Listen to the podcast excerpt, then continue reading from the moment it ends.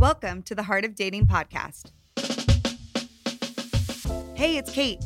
I'm so glad you could join us this week as we try to entangle the ever so ambiguous world of dating as a Christian.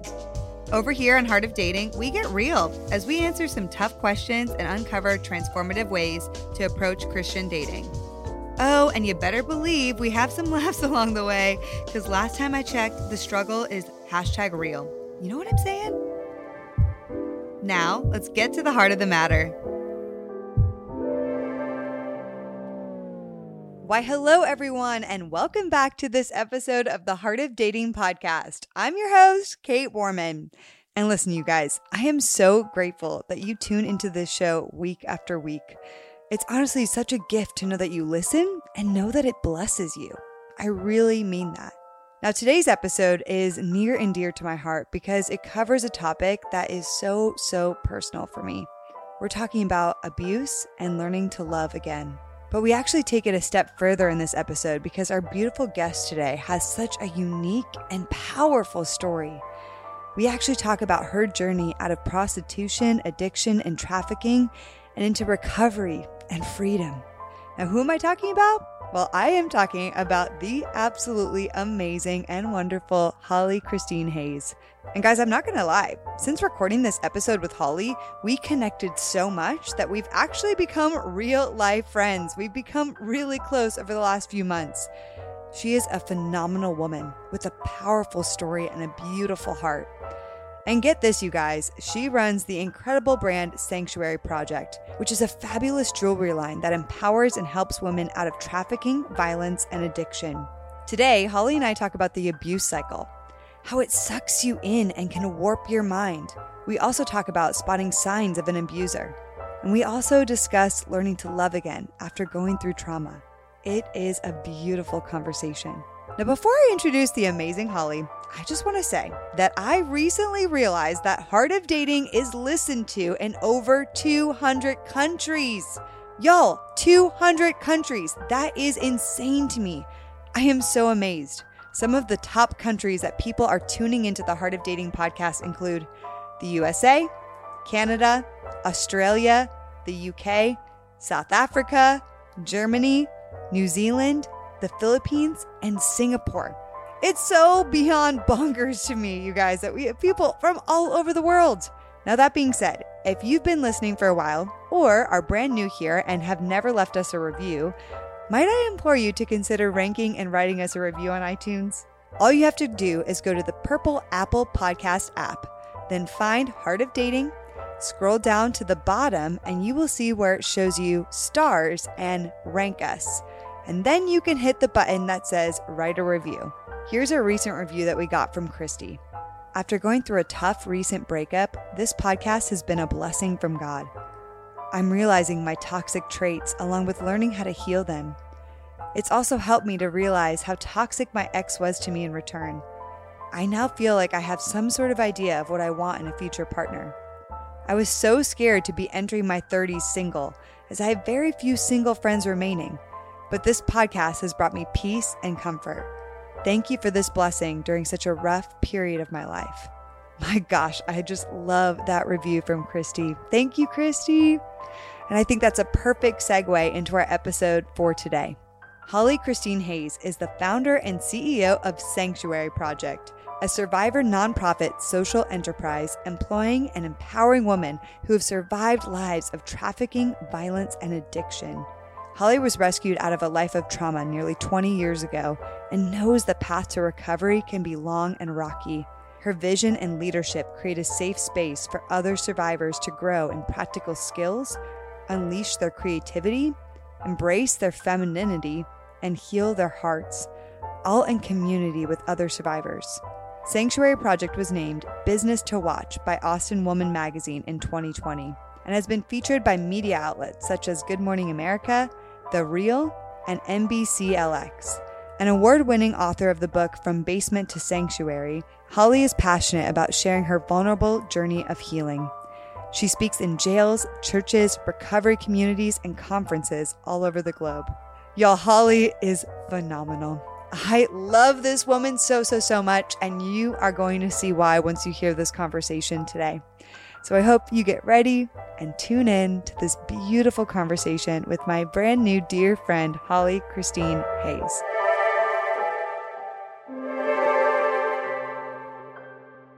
Holly, oh my goodness. Welcome to the Heart of Dating podcast, girl. Thank you so much for having me. This is such a joy. I'm so excited to connect with you. And just even the brief time connecting before we got on air, I'm like, oh, this is going to be such a great conversation. I already feel like I kind of know you. and, and I'm just so excited to hear your story and have all the listeners hear your story, which is ah, such a beautifully profound story about how God redeemed so much in your life.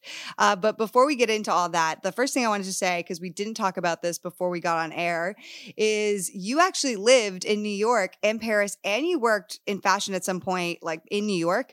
And that from that alone, we are kindred spirits, my friend, because I also lived in New York and Paris and I worked in fashion in New York. And I just, when I heard that about you, I was like, oh my gosh, this is my girl. Yes, I did. And um, when I was in my 20s, I, I was living in New York. I mean, I was like fresh out of college. And so, um, you know, really dreamed of when you're living in New York, you're like around all this like fashion, right? You're in the fashion world. And so I dreamed of being a designer and I started working in retail. Do you, did you ever go to the boutique Pookie and Sebastian? No, I didn't. Where is that? Well, there there's a few locations. So I was working in the Murray Hill location, but there's an Upper East Side, an Upper West Side, Murray Hill, and then there's a downtown one.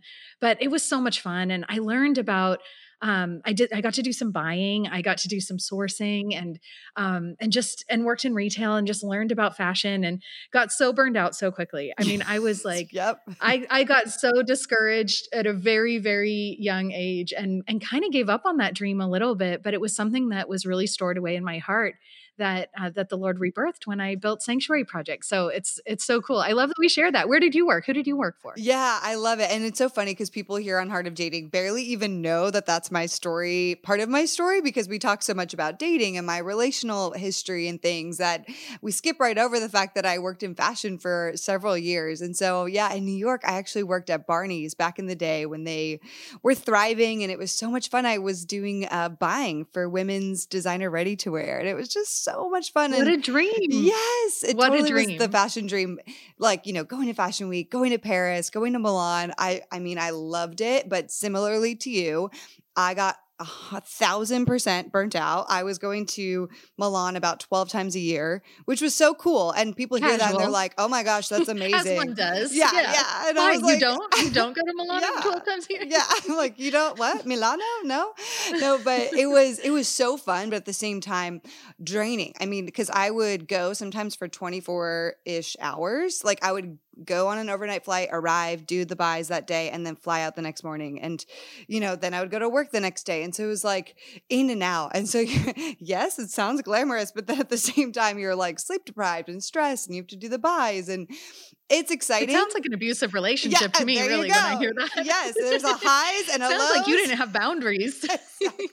exactly, girl, a thousand percent. But it was also, you know, living that New York high life. I had no idea how to balance my life. I just thought this is how everyone did it, you know. Until well, everyone does do it like yes, that in New York. It is true. really normal, and you can't set boundaries or or speak up because then there's another girl right behind you who's Yep. who would die for your job, right? Exactly. It's And like so the devil wears if you Prada. say and that- anything- yeah, if you say anything, you're they're like, um, okay, well, we can just replace you.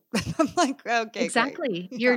You're a number, really, you know, and Yeah. and you're lucky to have a job in fashion at all. And by the way, I think I was making twenty five thousand dollars a year Yes, and working the that's same hours you were. And yeah, I don't know how we did it. I I mean, no, yeah, it was, wild. nuts. like we're expected to wear nice high fashion clothes, but get paid nothing. It was. It's just such a weird industry. It's like amazing and super fun for a time, but it's also baffling. I'm like, I just recently watched the movie Cruella. I don't, have you seen that on Disney? no, I haven't seen Okay. Should I see it? Yes, it's fabulous. It's perfect. It's such a good movie. And the fashion part of it is so fun. But they, it's kind of like a Devil Wears Prada twist in a way. There's similar characters in that way. But it is, it's just like she, the main, like, kind of cruel woman outside of Cruella is terrible. And yet she is, it, it's kind of the epitome of, it's like a very dramatized version of fashion. They get there at 5 a.m. and they slave their days away and like they do anything for this woman Who's the designer. It's so funny. But I was like, yeah. I'm trying to build that company culture at Sanctuary Project, but I haven't been able to do it yet. It's oh so God. weird. I'm like, why are you guys not working around the clock and yeah. worshiping me and everything I do and wear? Oh my gosh. I love that. That's so funny. Oh my goodness. Well, I love that. Y'all we need can... to go work in New York for a yeah, bit and then come back yeah, and work for go me work in New Project. York. go work for Anna Wintour and then come back here. Okay, yeah, then you'll be then ready. Come back and work for me. yeah, no. Even for me today, I'm I'm still sometimes a self-proclaimed workaholic, and so I have to find my boundaries. Even today, it's a struggle. Same. The boundaries are a struggle. I'm like, oh, not everyone works like they used to live in New York, and okay, yes, I get it. Okay, but it spe- is like it's it's a it, it's something that was fed to us when we lived in New York because your whole value is like wrapped up in that and how how long are the hours you're working and it's so true. I mean, it's been such a mm. struggle for me. Workaholism has been a struggle for me as well, really since my young 20s. And I think it's because of that. Yes. And I don't know about this for you, but I know for me, and this is transitioning to our conversation too, but actually at the time I was in New York, I was also in an abusive relationship while I was working in fashion. And so for me, because there was so much pain and trauma behind the scenes in my life, I really poured myself that much more into work. And that became like the area that I was good at or the area I could find value because I felt so little of it in my relationship outside of that. And so, you know, for me, it was just that much more of an addiction to work because I was like, well, I'm good at this. And, you know, this is the only thing that seems to be going right in my life. So, anyway. And it's safer, yeah, right? Because yeah. it's closed and they can't hurt you. Yes, exactly. And yeah. they don't know what's going on. I could pretend to be whoever I wanted to be at the office. They didn't know what was going on in my private life. And that's what was happening. I was a secretive, you know, abusive situation that on the outside nobody really would have been able to figure out that I was in. And so, well, we taught we touched on it a little bit, Holly, but you do such incredible work with Sanctuary Project. So bringing back in the fashion, everything with your fashion DNA, but now you're using it in such a beautiful way with a profound cause and purpose. And so, before we get into some of your story, would you just be able to tell us a little bit about Sanctuary Project and how that kind of came to be? Yeah, so we're a nonprofit social enterprise and employ women coming out of trafficking, violence, and addiction. I started it in 2018 and I'm a survivor myself. I came out of that life 20 years ago. And over those years, um, beyond just like what you were talking about, escaping into work and, and building a career, I also have, have mentored other girls coming out of trafficking and violence and addiction and encourage them in career because it is an area that we can actually, you know, on the positive side of sort of like escaping into work, it's an area we can rebuild our self esteem and our sense of self worth. And when you've been trafficked specifically, that sense of self worth and work is really what's exploited. Yeah. And so to to find meaningful and dignified employment and to and to rebuild that area of our lives and hearts that's been most destroyed and uh, really perverted through that exploitation is just one of the most healing things I've experienced and seen in in the lives of the women I've mentored. So Sanctuary Project is a safe place for them to land when they're coming out of that life and and to rebuild their lives and their hearts and their resumes. I love that. That's, you know, one of the biggest things you're touching on is that sense of worthiness and it gets so lost and distorted from abuse. Like it really and it's it, it really does when you're in that place when you're in the abuse and if you get out of the abuse you feel like you're the only one like i'm the only one that feels i'm so unworthy i'm so unloved i'm so totally. scarred yeah. and marred or whatever and it's there's such a need for what you've created which is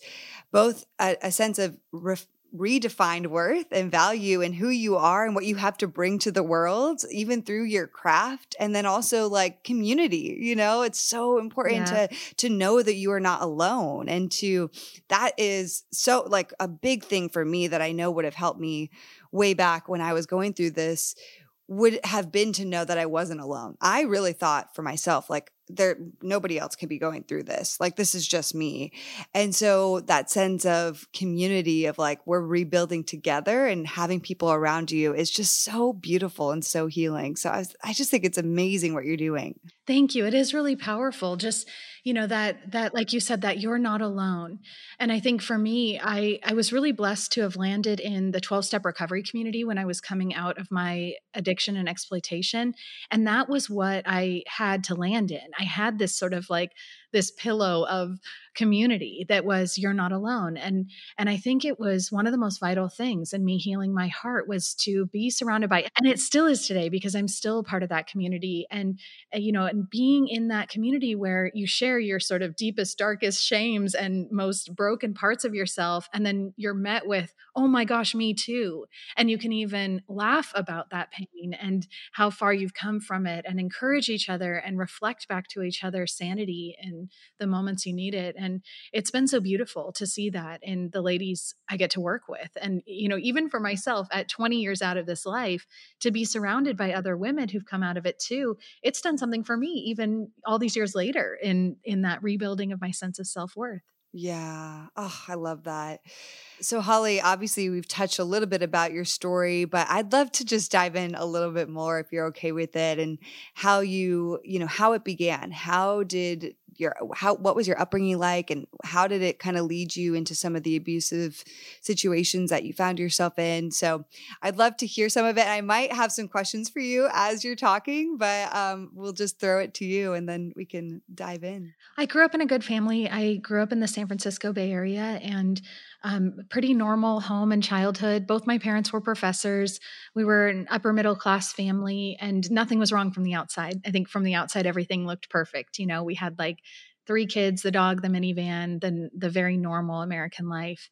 Um, but there was some sexual abuse in my childhood from a caretaker that no one knew about, that I didn't even know about until several years later because my brain had done what brains often do mm-hmm. in young traumas, which is block that memory. And then um, and then my parents divorced when I was 13, and that really hit me hard. Um, I think that that that trauma sort of combined with that early childhood sexual abuse trauma, and just told me that relationships are dangerous and your sexuality is your only value. And um, and I think that that set me off on this this road of the next what the next seven years looked like. Um, I started drinking and using drugs around that time, and that was the perfect escape for me. It really helped me feel better, and it and it was really normal. Like in high school, you know, it was like the keg parties and the you know and like the football games and it was it was normal right? Um in my high school at least. And i didn't grow up in like christian culture at all so i wasn't the youth group kid i was the other kid. Yeah. And so i didn't the other kid like i was the other kid. I was the kid that no one even invited to youth group because they were like don't hang out with her or you might like oh, get no. accidentally drunk or high. Right. Oh no. Those are the kids that hang out by the tree in the parking lot. Oh my god I was that kid and and so um so it started off really you know i would say innocent. It started off like kind of normal high school drinking and and using of drugs. And then for me because i had all this trauma that was latent from that childhood sexual abuse and and that trauma from the destruction of my family unit i just was using it to medicate and it progressed really really quickly and it it got out of control very quickly. So by 15 i was drinking and using drugs every day and by 16 i dropped out of high school and had my first of five abortions. By 18 i was i was getting arrested all the time i was in abusive relationships and um, really had set this pattern of this is what I was comfortable in.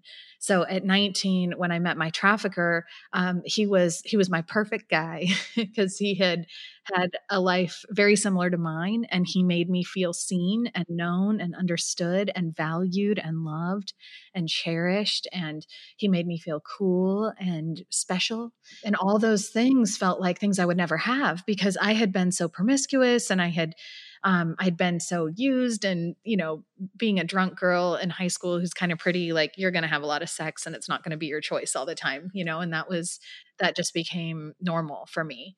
I met him at a party in uh, my junior year of college and I was 19 and he saw me from across the room and, and it was like, it was like he saw into my soul. And, and so it was impossible for me to not just kind of fall head over heels for this man. He was a charismatic figure yeah, he was a little bit older. He was cool. He had sold drugs and I had sold drugs and we just clicked. Um, and and I thought he loved me. And then about a year into the relationship, it was when it became violent. Um, I, I, learned he had other girls kind of early on, um, but but he would hide it a little bit, and then he would and then he would kind of talk about it like it was normal, and so there was a lot of manipulation going on yeah, around wow. his relationships with other women, and um, and kind of setting up this sense of competition between me and other women, and and so um, uh, not to stop then, you, but I'm super curious. That first year that you were dating, you didn't know he was a trafficker, right? Like that wasn't you didn't really know no. until later on. You just thought you guys no, were in a committed all. relationship and he really cared about you. He really loved you and you deeply connected. Yeah. And I mean, I knew that he had some sexual perversions. Um, I knew he was a pedophile and um, you know i knew i knew that he was he was living outside the norm sexually speaking um, that he had kinks and he had perversions and that he'd done some things that were like that i would never say on air um, i knew that there was some sickness there but i thought well I mean, I had not acted out in those ways, but I thought that was what I deserved, right? Because I had been so promiscuous. And and so I thought, well, this is the only type of man that would ever love someone like me and i didn't i i, I sort of ignored those red flags um, and if anything i felt this weird sort of like sense of competition with those kinks and perversions where it was like oh i need to be so sexy for him so that he doesn't do these other things right right um, wow and yeah. and and that really set up again that sense of competition so i knew he wasn't like a sexually healthy person and i knew that there was a, a, lot of sort of exploitation that had happened in his life and around him. And um, I actually knew that his father owned a sex slave. That was something that he told me early on in the relationship. Yeah. There was some introduction to it, and I think some real grooming that was happening from the beginning around um, really skewing what was normal, right? Like introducing things that were outside of the norm to the point that then they became part of the norm of our dynamic in that relationship. Well, okay, so it's sounding like this first year too, there was a lot of and I'm sure moving after that first year when you kind of found out more about the trafficking situation, like how did the abuse cycle play out for you guys? Like the highs and the lows because i can totally relate to that and i think whenever i've talked about the abuse cycle and whether someone's listening maybe maybe they've just been they haven't been in the situation quite like you holly but they've been in some kind of abusive situation. I think it's so good to call out what kind of those highs and lows look like and what kind of sucks you in to make you feel madly in love. You talked about some of them like he made you feel so seen he made all these connections but i'd love to know like kind of how now that you're a little more remo- way more removed from it what were some of those highs and lows that you experienced dating him it's such an important thing for us to talk about because a lot of people, especially in the church, will focus on my trafficking like that's the worst thing that happened to me. And I have to be really honest, it wasn't. Um, the actual like trafficking part of our relationship was very brief. I exited it very quickly. It was not like my bottom, um, it and it wasn't the worst thing that happened to me. But the abuse that I suffered within that relationship, both physical and psychological, were.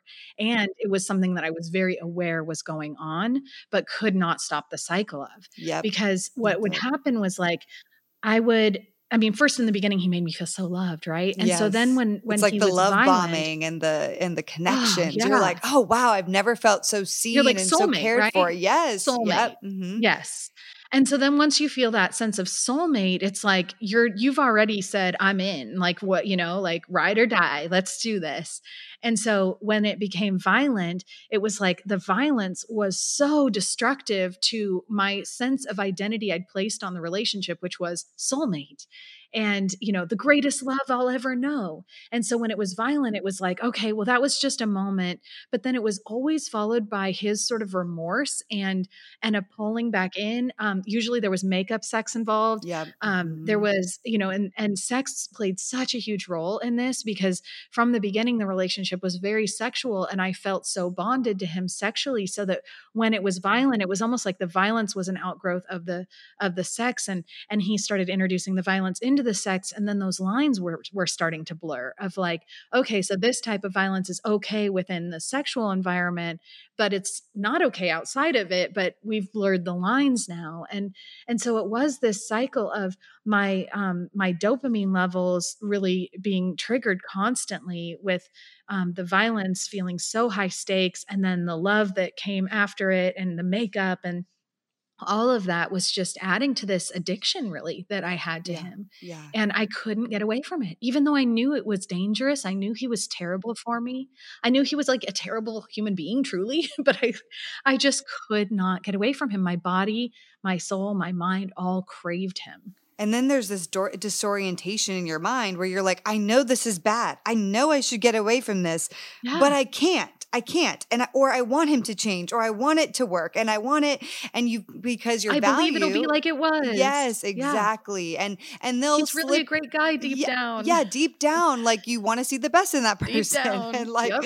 and that's the the biggest, I think, one of the biggest issues we have in abuse that I've experienced is like we want to see the best in someone so much so that we cling onto it, which becomes the codependency. And we see glimmers of it. You know, we see glimmers of, oh, they're not the worst person in the world and they could be better. But you know the thing for an, being in an abusive situation is you cannot convince that person to change and they operate on such a different level of morals you know than than than even makes sense to you and so you're like well obviously violence is bad and obviously they shouldn't be abusing me in that way but they're going to see that they're going to change and they're going to want to be better and you can see that but they can't you know and so you hold on to that idea that maybe they could be different or maybe it could go back to how it was oh my or maybe. I could be better and Yes, then and then he'll stop doing it too because there's always this sense that like well you drove me to it Yes, and that's and that true, really yes. like plays into it too right because then that's like oh i'm someone i remember even like saying this to my therapist like somewhat recently i was like but i could i could draw that out in any man like i could make any man want to hit me. Because i could drive them so crazy that that's the only response they could possibly have. And like no that's not a healthy way to see yourself right? But that was what that was the message i got was that i was driving him so crazy with my whatever with my antics with the way i talked to him with the way i responded with my jealousy whatever it was. I was driving him so crazy that he couldn't help but respond in those violent ways. And so that does a real number on your self-esteem too because you get this message implanted on you that i'm crazy. I'm going to drive any man to this. I could make any man be this violent so therefore the problem is me and not him. And if i can just be better if i could just be better then it won't be this way. Yeah. So even in the moments where you know it's not right that these things are happening, there's something deep down that still says, but I deserve this or I caused it somehow. And so it's so disorienting. You're like, this isn't right, but maybe I caused it. Maybe I deserve it. And it's because of all the messaging that you're getting internally from that person. Oh my gosh. I, I remember being in that cycle myself and in my past abusive relationship and just feeling like literally to your point of the word crazy like i felt so i did not under, i didn't trust myself at all. I lost full right. you know ability to to really believe myself or value myself at all. And so when you don't have those tools in a relationship when you don't feel like you can trust yourself when you don't feel like you value yourself it makes it exponentially more hard to walk away from something that's really bad for you Right, because you're just assuming, well, I'll probably walk into something else that's really similar. And I did. I don't know about you, but Yeah, I, yeah. you know, I definitely repeated that to to different degrees and in different ways in other relationships going forward because it was what I started to think even subconsciously I deserved. Yeah, yeah, it's like your picker, or it's so it's be it's your Yeah, your picker gets yeah, broken. yeah, your picker is broken, and then internally it's normal. Like it's almost like logically in my mind, I know it's not right, but internally there's something else that just feel like the the disor- the chaos feels normal the abuse feels normal. It's so strange and and i found i've had actually the hardest time personally over the years healing and coming in contact with guys that were actually healthy consistent men.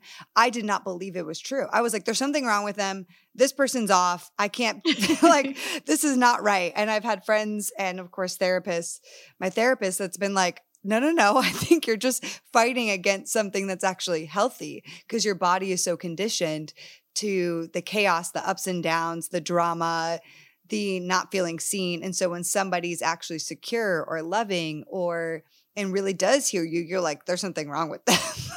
it feels like an itchy sweater, right? I mean, that's what I've likened it to. Is that's it. I remember sort of forcing myself to date nice guys because I was like, surely I need to just like do, you know, like behavior modification style. Like I'm just gonna date the nice guy, even though it feels like an itchy sweater.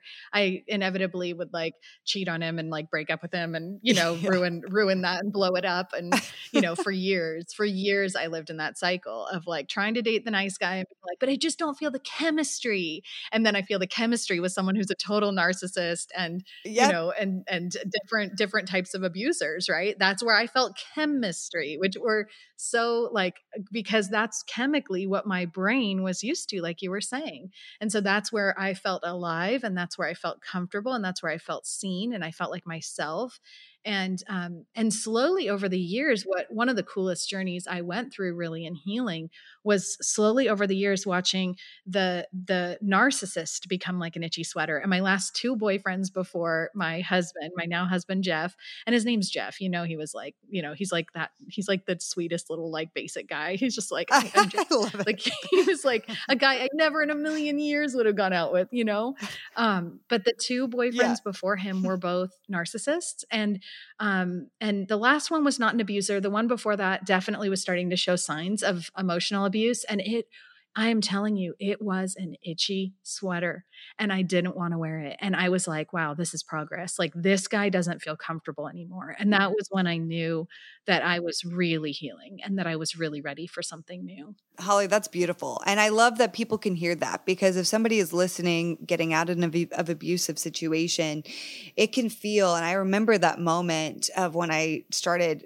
actually going into recovery myself and, and thinking like how am i going to be able to trust myself or trust that i'm not going to date someone like this again? And how am i going to be able to spot this you know? Like you feel so um, vulnerable to you know that if you meet somebody who's really charismatic i've had a really hard time in my life where then since meeting people who are charismatic i was like is this person an abuser? And i am assuming everyone is. Yeah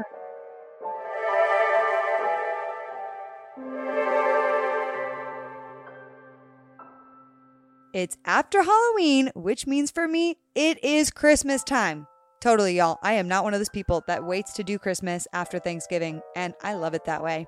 Now, if you're anything like me and you want to win that Best Gift Giver Ever award this season, well, let me let you into a little secret. It's Uncommon Goods. They literally have so many creative and amazing things for the holiday season.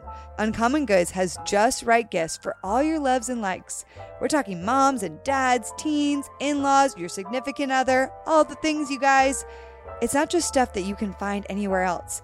Uncommon Goods has unique and creative gifts, often handmade by independent artists and makers. And they have gift guides to help you match the right gift to the right person. Recently, I got a really cool My Life Story So Far journal, which is such a creative gift to give to someone else. I definitely get this for my mom, a good friend, or even a teenage niece. Now, who knows what holiday shopping is going to look like this season? And that's why I love the unique gifts at Uncommon Goods. They could also really sell out fast, you guys. So I would recommend take a look at them now and get all of your holiday shopping taken care of early. Uncommon Goods looks for products that are high quality, unique, and often handmade or made in the US. Uncommon Goods also offers uncommon experiences. You can choose from live online classes in mixology, cooking, flower arranging, embroidery, and more from all sorts of handpicked artists and experts. And with every purchase you make at Uncommon Goods, they give back $1 to a nonprofit partner of your choice. So to get 15% off your next gift, go to uncommongoods.com slash HOD. That's uncommongoods.com slash HOD for 15% off.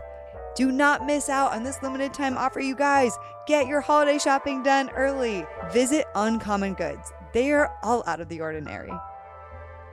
In case you guys didn't know, I actually have to be careful of the foods I eat because I have chronic illness. As it turns out, I'm also allergic to gluten and corn. And honestly, it can be difficult to find snacks and delicious things I love at certain stores.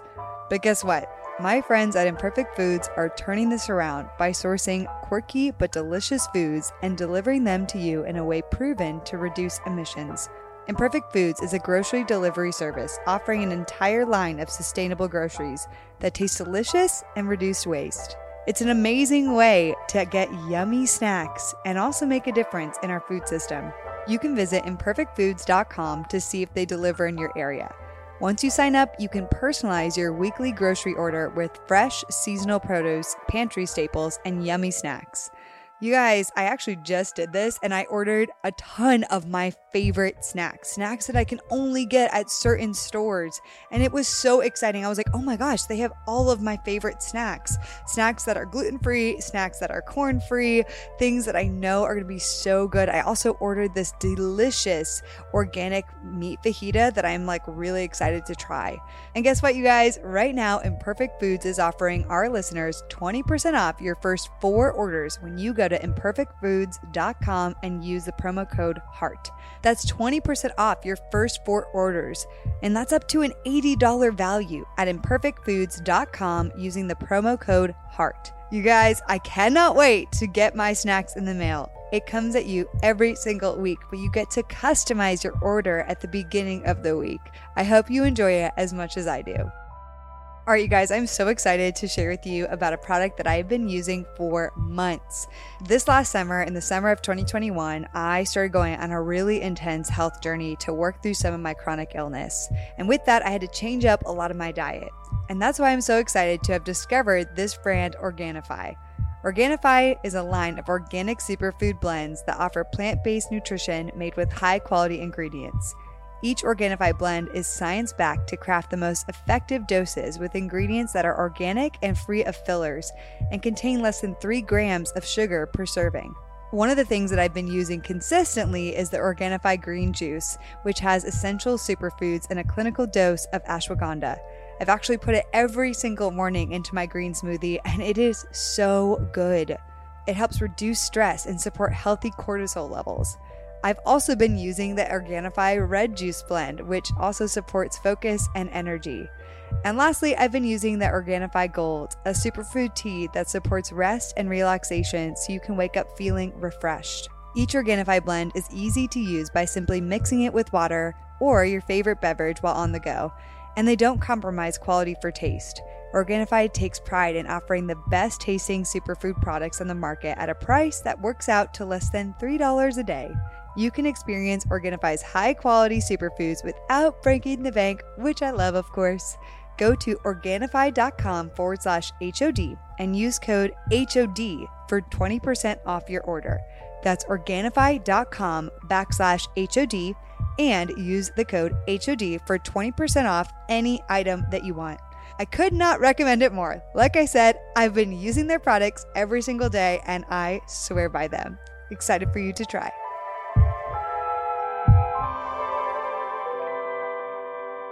I'd love to hear a little bit about for you your journey of of healing and how you got to feeling like it was the narcissist was the itchy sweater, which is such a win. so much of it was around healing my sense of identity and self worth, and that can sound cliche, but here's an example.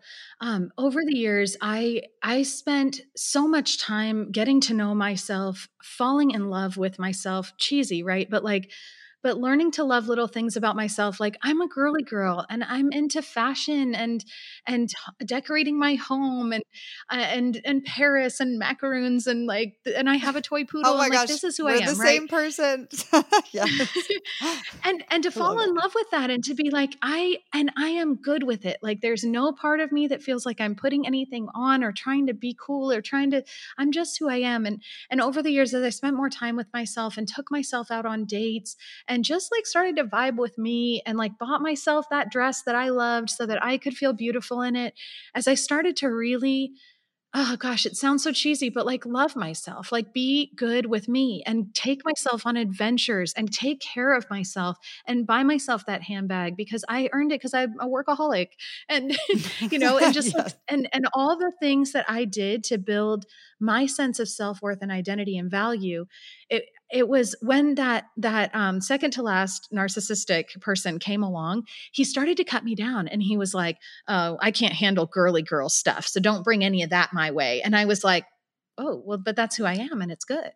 And oh i remember Yes, i remember we were talking about like my home and i take a lot of pride in just like how i decorate my home. Like i love beautiful spaces and i'm not like joanna gaines or anything but like i like my spaces and i make them beautiful. Yes.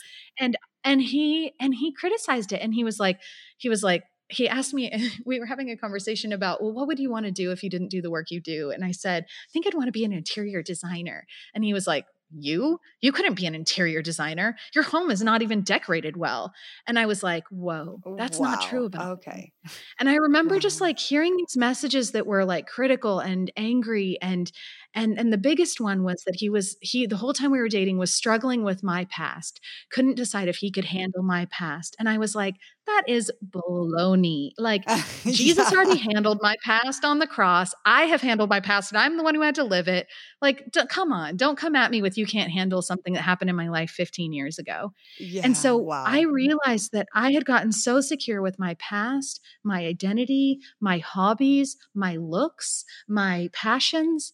I was so secure in my identity that when someone tried to come in and challenge them and cut me down, it felt like an itchy sweater. It did not agree with the messages I had. Where years ago, when someone was cutting me down and belittling me and you know calling me chubby or something, I was like, "That agrees with what I tell myself." yes. and they were you know saying i wasn't as pretty as her that agrees with what i'm telling myself and telling me i'm crazy that agrees with what i'm telling myself but then when it started happening later it didn't agree right because i had changed those internal messages and that was the biggest thing and i wish i could say it happened over the course of two years but unfortunately that journey was like a 15 year one for me Yeah. Well, that's it's a, an ever present journey that we're always fighting for, I think, because no matter Yeah, what in life, very true we, you know, there's always things coming our way and we go through something else in one year where now suddenly we're facing comparison again or our body changes. And it's like we're constantly having to fight to really. And what I talk about, I wrote about the, you know, this in my book that came out last February, but I talk about pretty much exactly what you're saying, Holly, which is just that learning to love yourself, to not lose yourself. And that for Mm, me, so to before my abusive situation, exactly what you said, I was just sitting here head nodding.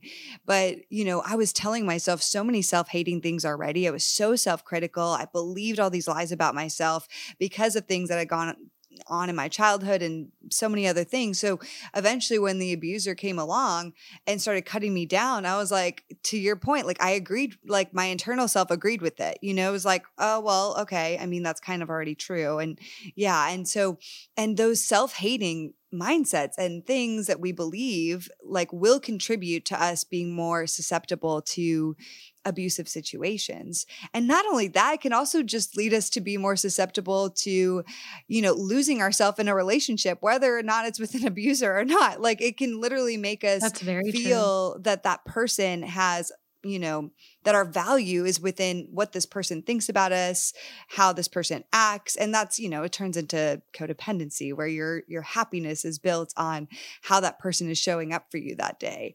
And they're also a person in a healthy relationship right? They're also a human being where they're not always perfect either. And so i think that this the self-hating mindsets and learning to after an abusive situation break those down and get curious which is so hard. It's so so so hard to face those things that we don't love about ourselves that we realize like man this has become so normal for me to think this way for me to feel this way for me to default to that mindset and now somehow i have to work to rewire every single one And it is work. You have to actually set out and work for it because it's not going to happen accidentally. You're not going to accidentally start thinking the right kind of thoughts about yourself. It's really that taking captive every thought and making it obedient to Christ. And yes and really like asking yourself, am I is this something I would say to a friend? Would I call my friend fat? Would I call would I tell my friend that she's not good enough? Would I tell my friend she's not smart enough? Would I tell my friend that she doesn't deserve better? Like never, right? We would never say that to our friend. And so I think it starts kind of with like becoming friends with yourself. Like you don't even have to start with loving yourself. Become friends yes with yourself. yes Even acquaintance, even an acquaintance you wouldn't say that to. Become acquaintances with yourself. Yes, yes, girl, this is so good because one of the questions I had for you is like what's a piece of advice you give to you would give to somebody who especially a woman who's been through abuse who you know has gone through years of healing is starting this process and want to potentially start looking for love again looking to date again and so I guess I'll just throw that question at you, and I'd love to just talk about like what is what did that look like for you when you started dating again eventually after going through a bunch of healing on this journey? You know, a lot of my healing happened within the context of dating. I I never stopped dating. Like I never had I never took a break. I if anything I veered on the side of codependency and sex addiction. So I kind of jumped from one relationship to the next and and would lose myself in them, right? If they were not abusive or get abused again. If I mean and I did end up in several abusive relationships even in the years after I got saved and and you know and was and was walking out a road to recovery. I was still landing in those same types of relationships but it was practice. And I, you know, we talked about this a little bit in the beginning. The forcing myself to go out on dates with the guy that I thought was a nice guy and just like just sitting in it, even if it feels uncomfortable, sitting in it, practice, practice, practice, practice, practice being treated the way you want to be treated. And then a lot of it happened in, in forming healthy friendships and community too, and practicing becoming the person that the person I was looking for was looking for within yes, the context of friendships. It right? Because friendships are a really safe place to to practice and and one of the things i encourage the sanctuary project ladies to do is to catch how they treat each other and and the messages they hear from each other and um and and the things they hear each other saying about themselves. Um, just today actually just this morning one of the girls in, on our team on the slack channel um, said something. We were messaging about something and she said oh my gosh i'm so sorry. I'm so stupid and i wasn't on the channel but i was sitting with with another one of our team members who was and i was like you tell her right now don't you dare talk about my friend that way. Don't yes, you dare talk about my yes, friend like that. because yes. for her to say you're so stupid if someone walked up to me and said that person is so stupid. I would I would beat him up. I'd be like, "Don't yes. you dare!" You know, I mean, how dare yes, you, right? Dare you. But sometimes we let our girlfriends get away with it. We let our girlfriends sit there and tell us they're so stupid, they're so crazy, they're so fat. And I have to I have to challenge us to say like, don't let your girlfriends talk to you that way about themselves, and eh, because you wouldn't let someone else talk about them that way. And so if your girlfriend starts telling you that she's fat, you shut that down and you say, "Don't you dare say something like that about my friend." She is beautiful. She is perfect. She is fearfully and wonderfully made. She is yes. knit together for God's perfect and design purposes. And um, yeah, I mean, I think we have to shut it down in our friends so that they can start seeing it. And then we can start really noticing it in ourselves and shut it down in ourselves as well in the same way. Why would you say that about your friend? I'm I'm uh, I'm two years out of giving birth, and my body changed pretty dramatically yeah. after yeah. Oh after being pregnant and becoming a mom. And I was always like the skinny girl. I was like skinny fat, but I was always skinny, and now I'm fat. I see. I just did it. Ah. Oh my gosh! Ah. Do not no, say I'm that not. about I'm my beautiful. friend Holly. I'm beautiful. Thank you. Look at this. You know We're what practicing I mean? like, what we to, preach right now. I was just about to tell you that I have to do it all the time. I have to do it all yes. the time, as you can yes. see. I have to like reframe that messaging all the time and be like, "No, girl, like you're a mama. You are soft and you are wonderful and you are a cuddly place for her to land. And like, and you are a woman. You are not a little girl. Like." You're 41 years old. You do not need to be a stick figure. You know, I have to like, I have to reframe those messages I'm telling myself because otherwise I'll get back into that self hating mindset, right? Yes, it's a continual process. I mean, this is why I think it's so important that we're just staying on guard. You know, I think it's is really, really important, especially when you've been through trauma and when you've been deeply wounded by self-hating mindsets and a lot of self-hatred which is what it is it's just self-hating you know we're self-hating ourselves through all these things we believe and keeping accountable to ourselves or to other people and to ourselves consistently you know i think that was one of the things that i'm really passionate about is after an abusive situation, you often are, you know, you have a big, you usually have really big issues with trust and you have big issues yeah. with trusting people and trusting yourself. And so one of the biggest things you can do as some, one of the first steps is, well, how do you rebuild trust with yourself? You can start being kind to yourself and stop, you know, saying that you're going to do one thing and then doing another, or stop crossing your own boundaries. You you set a boundary and then you don't stick with it, you know, and so consistently, you know, building back trust with just yourself by the way you act towards yourself, by following through with the things you're going to say you you're going to do. So if you're going to stop self hating, actually following through with self not self-hating anymore you know and keeping accountable to that and consistent with that and rebuilding your own self-trust then can help you so much with learning to trust other people because so often comes back to it comes back to I don't trust myself, so I don't even know how to trust other people. And so I think That's such so a big good, part of yeah. that. Yeah. Yeah. It's like, how do we pay attention to the things we're doing to ourselves and the commitments and how we're speaking to ourselves? and how we're showing up in the world because i think one of the things i um, in the recovery community they say self-esteem comes from doing esteemable acts and i love that idea that like how are you showing up in the world? Because if you're someone who's out in the world doing esteemable acts right helping the old lady across the street giving to a charity you're passionate about it's going to build your self-esteem from the inside out too. And and so it's it, um, it's kind of like what you're talking about with that accountability towards self and that helping to build that sense of self-worth. What it, what does your outside life look like too? And what are you doing all day long? And is that helping you to build that sense of self-worth too? Are you doing esteemable acts in the world are you living in integrity are you are you showing up where you say you're going to show up are you being a good friend to the people around you because all those things are going to are going to add to that message that I am a woman of dignity. I show up in the world. I am honorable. I keep my word. I don't steal. I don't lie. I don't cheat. I don't, you know, like all whatever those things are, all doing all those esteemable acts is going to change how you view yourself as well. Mm, that's so good. Oh my gosh, girl, I'm just like on fire right now talking to you. I'm like the biggest smile. I'm like, yes, yes. And it's also even re encouraging me. I love that we just had a moment earlier of self correcting because it's like, it's just the, the honest to goodness truth is, I think this is so normalizing for people listening. It's like, because I think what, what was hard for me maybe a few years ago, I had come so far in my healing journey. And then I, you know, would go through a tougher season where some crazy things were happening in my life and it just felt like a tornado. And I would slip into some of my past tendencies of self-hating or a big a body shame or Mhm. whatever it was and i and then i would then the shame would start coming in like a cloud like kate you've come so far.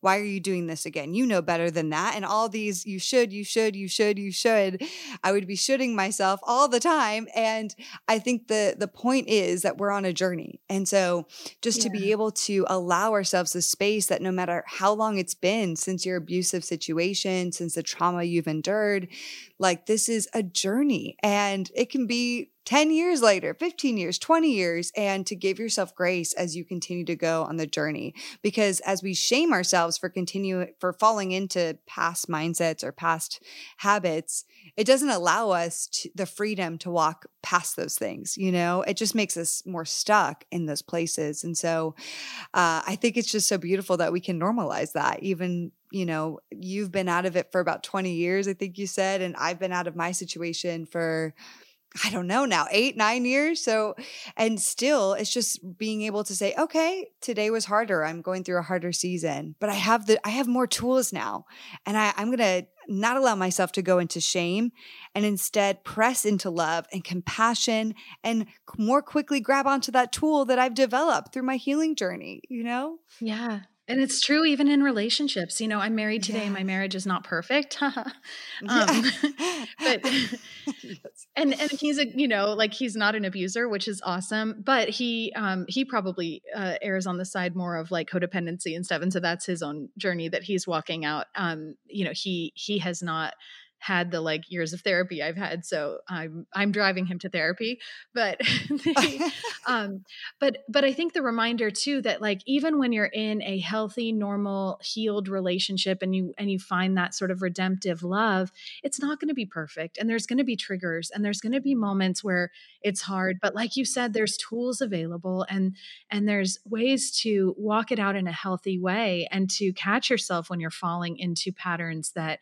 have led to unhealth in other relationships and to challenge yourself to to constantly grow um, because i think the healthier we are the healthier our relationships are you know like the more health you're bringing the more health you're going to bring into your relationship. So yeah I, I just want to encourage people too that even that even you know even when you find you're happily ever after and you walk down the aisle and and you're and you're in it um, if you've had a history of abuse there's going to be there's going to be traumas that come up and and triggers that get hit. And i mean i would be lying if i didn't say there were times when my husband like talks to me a certain way and i am like right back in that trauma headspace of like oh my gosh, like I'm not safe. And it's not real, right? But it's my neural pathways yep. firing and telling me fight or flight because, yep. you know, because we're fighting about like Cheerios or something dumb, you know? Yeah, yeah, yeah. and, and, all of a sudden you're like, he's going to abandon me or he doesn't hear me or whatever it is. Yes. Or he's going to hurt like, me. Yes. Yes.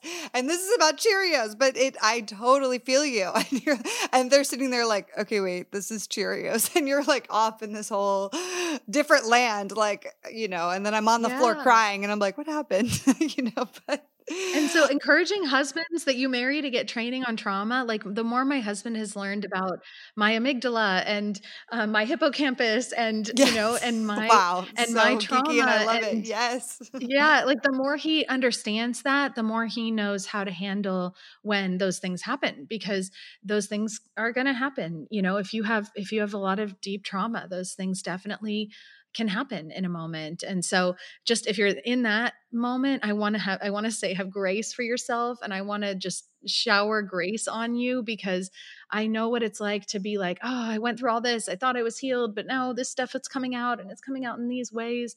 There is grace and grace and grace for all of it and and you're still like you're not you may not be where where you want to be, but you're not where you were. Yes. Oh, you may not be where you want to be, but you're not where you were. Man, a friend said to me the other day, I was having a hard day and I had a really big event that I had to be on for, and I didn't sleep at all. And I was just like feeling anxious. And I was like, I needed that sleep. And, th- and I started going into just some self hating mindsets. And she texted me, she's like, in these moments, I just, I try to remind myself that I am stronger than I give myself credit for. And my body can handle oh, more than so I think good. it can. And I was like, oh my gosh, that's that's exactly what I needed to hear today. And then I, was flooded in my mind all these moments that God has helped me to be a conqueror. You know, of conquering.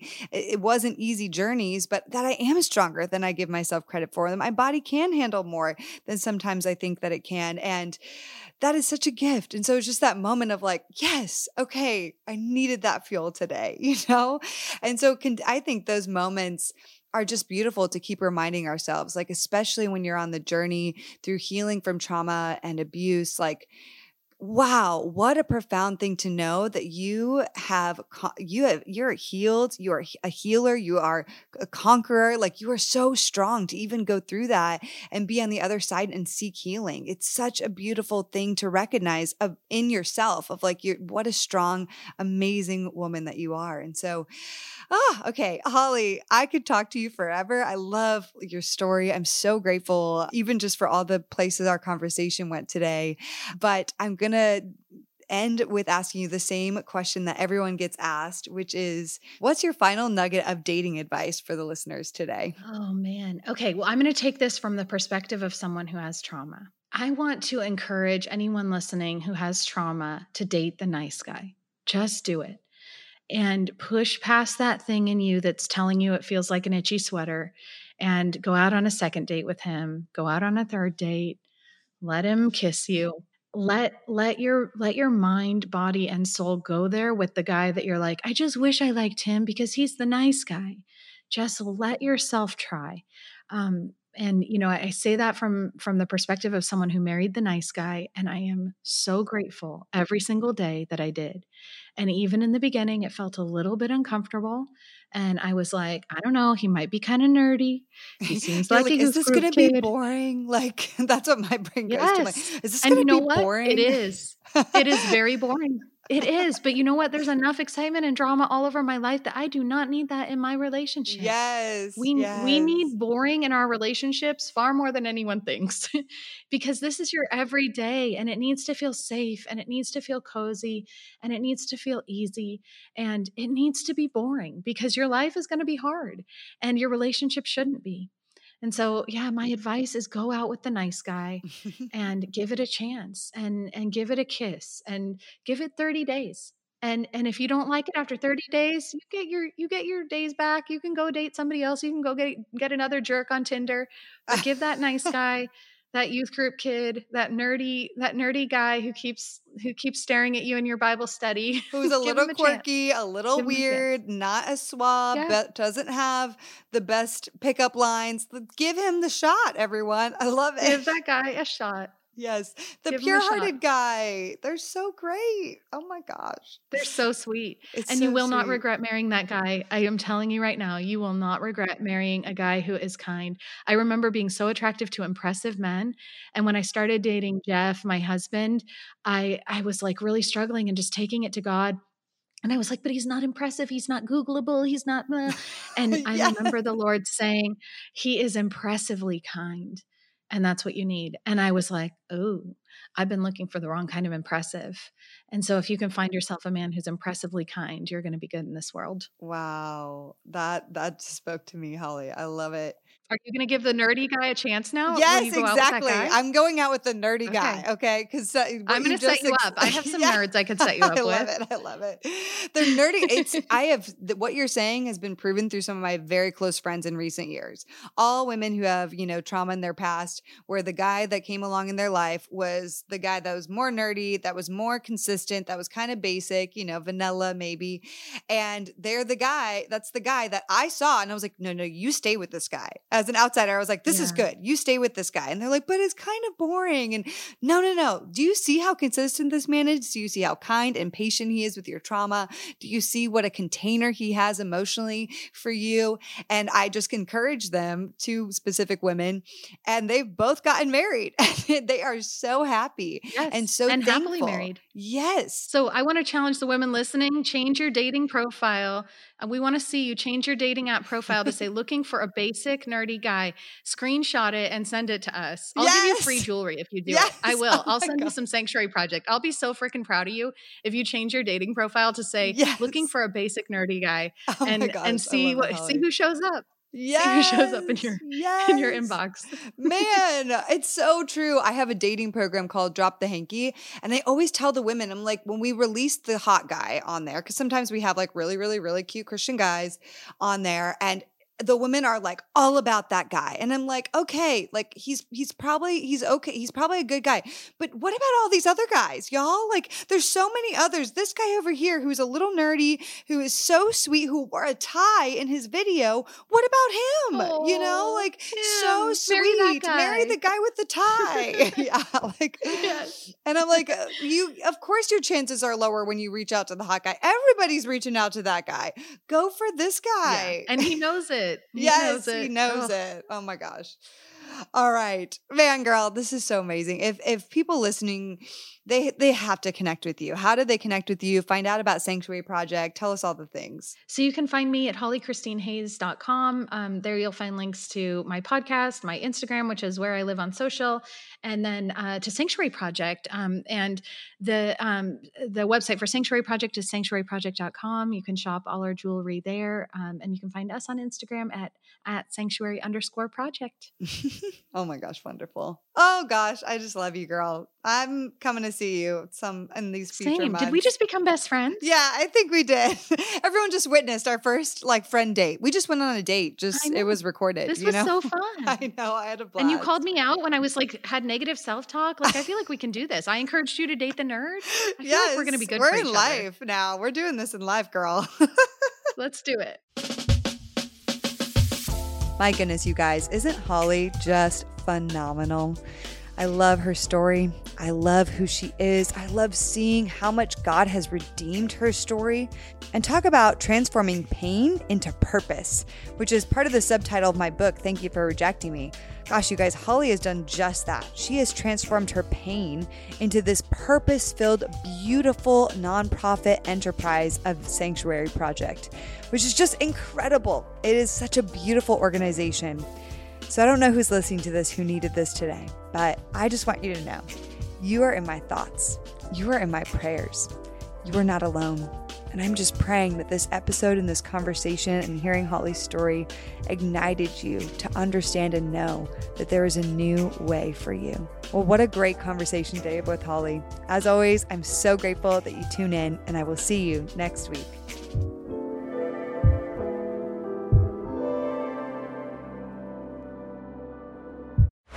This show is part of the Converge Podcast Network.